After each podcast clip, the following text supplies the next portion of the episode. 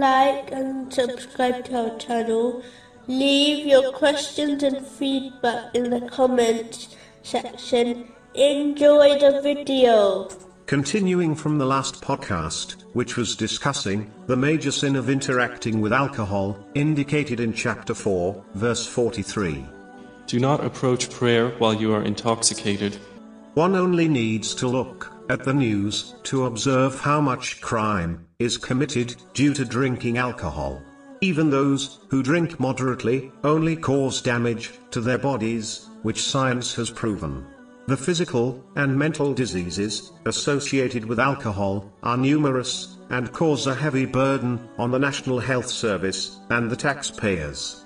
It is why drinking alcohol is unlawful in Islam. Chapter 5, verse 90. Intoxicants, so avoid it that you may be successful.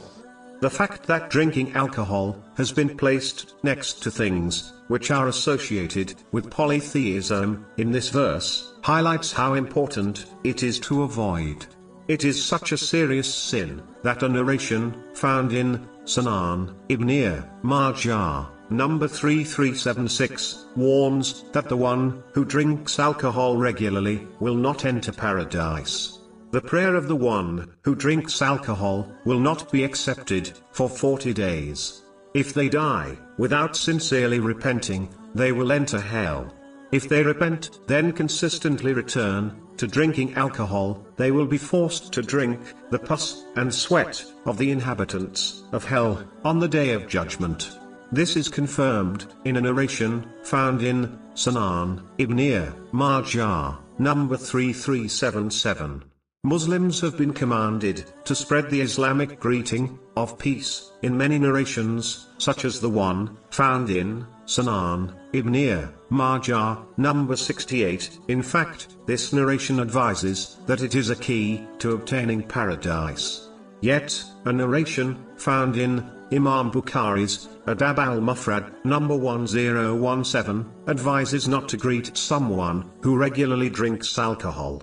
Alcohol is a unique major sin, as it has been cursed from 10 different angles in a single narration found in Sunan Ibn Majah, number 3380. These are the alcohol itself, the one who produces it, the one it is produced for, the one who sells it, the one who buys it, the one who carries it, the one to whom it is carried to, the one who uses the wealth obtained through selling it, the one who drinks it, and the one who pours it. The one who deals with something that has been cursed like this will not truly succeed in this world or in hereafter, unless they sincerely repent.